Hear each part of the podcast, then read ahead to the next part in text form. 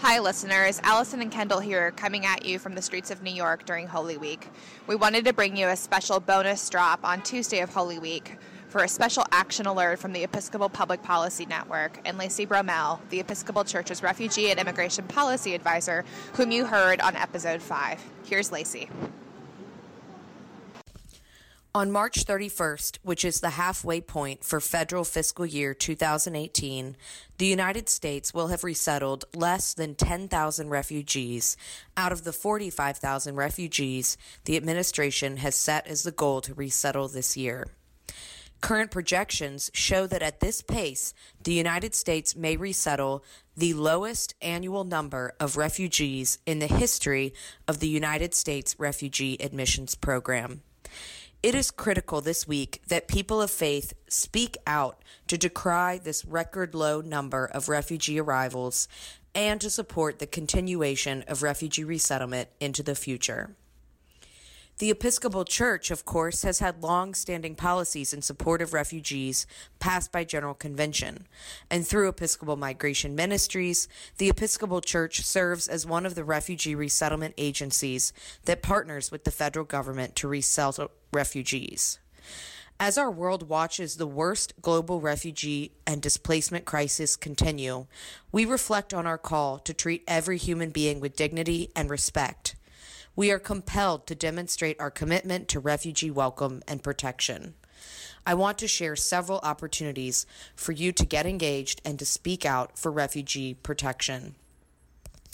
On March 28th, you can join a national call in day to call your members of Congress and urge them to do everything in their power to hold the administration accountable to resettle at least 45,000 refugees in 2018.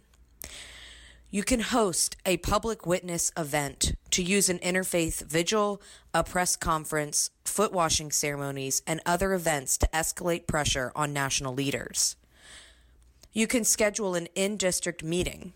Members of Congress will be on recess and in their home districts from March 26 to April 6.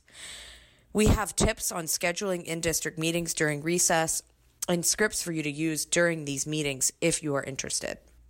You can also write an op ed or a letter to the editor to show your support for refugee resettlement in your local or national publication. And of course, amplify on social media. Tweet at your members of Congress. Share with your social media networks on Facebook or Twitter to share that you welcome refugees. You can use hashtag refugees welcome or hashtag where are the refugees, and that's with the letter R. And then finally, keep engaging with Episcopal Migration Ministries. They have plenty of ways for you to be involved, whether it's through gifts for welcome, attending Love God, Love Neighbor, a multi day training hosted by my office, the Office of Government Relations, and Episcopal Migration Ministries, that will be held May 2nd through 4th in Atlanta, Georgia. You can find all of this information and more on the website The Office of Government Relations is keeping you up to date on all the refugee issues, and we hope that you will engage with us to make sure that your members of Congress know that refugees are welcome here. Thank you for joining us for a bonus episode today. Be sure to learn more about our work on episcopalmigrationministries.org.